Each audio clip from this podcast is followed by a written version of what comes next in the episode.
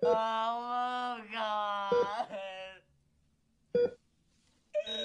Oh fuck. Hai guys, balik lagi sama gue Andri.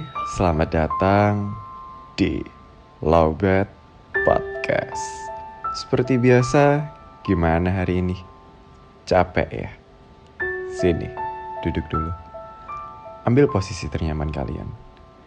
Yang rokok, dinyalain rokoknya. Yang ngopi, dinikmati kopinya.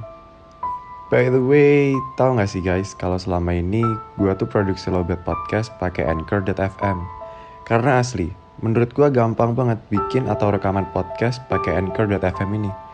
Udah gratis, lengkap lagi. Mulai dari record, editing, sampai tahap distribusi ke Spotify dan beberapa platform lainnya, semua bisa dilakukan hanya dengan satu aplikasi. Buruan deh, download Anchor.fm di Play Store atau App Store dan mulai podcast kalian sendiri.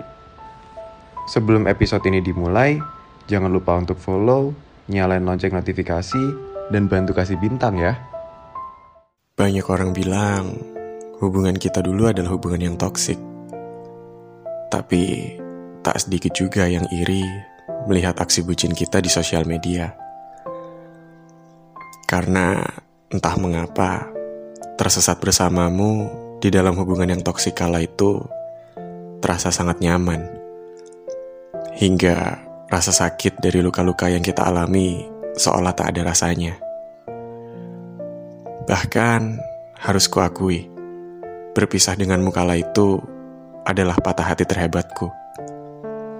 Ya, begitulah hubungan yang toksik. Bertahan sakit, dilepas makin sakit. Tapi, bila dihadapkan dengan pilihan menahan rasa sakit seumur hidup atau terluka parah demi kehidupan yang lebih baik, tentu saja aku memilih opsi kedua. Karena in the end of the day, luka itu akan disembuhkan oleh waktu dan orang baru. Masalahnya adalah entah mengapa berhasil keluar dari hubungan yang toksik itu bukanlah hal yang menyenangkan bagiku.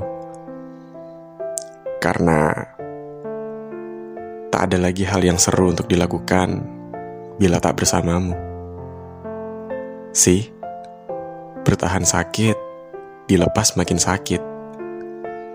Belum lagi, kini aku harus dihadapkan dengan realita bahwa kini aku sudah tak memiliki satupun akses untuk meraihmu.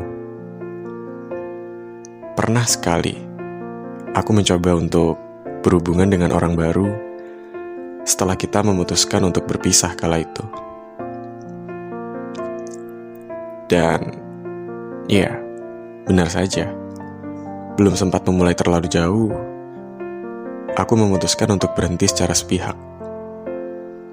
I don't know why, but rasanya sangat menakutkan untuk memulai hubungan yang baru dengan orang lain selain dirimu.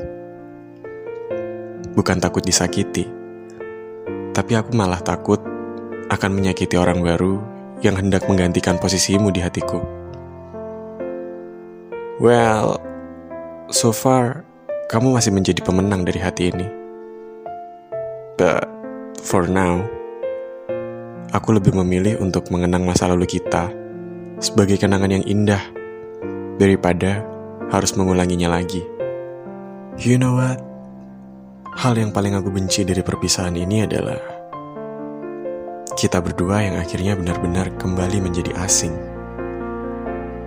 Karena di sini, jauh di lubuk hatiku yang paling dalam, aku masih peduli dengan semua kondisimu. Terdengar bodoh memang. Karena di sini, aku masih memperdulikan orang yang bahkan tak lagi peduli denganku.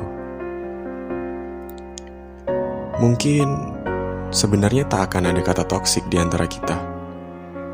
Bila kita berdua bisa saling mengontrol ego dan perilaku. Karena sebenarnya toksik hanya berasal dari kita yang tak mampu mengontrol ego dan tingkah laku, bukan?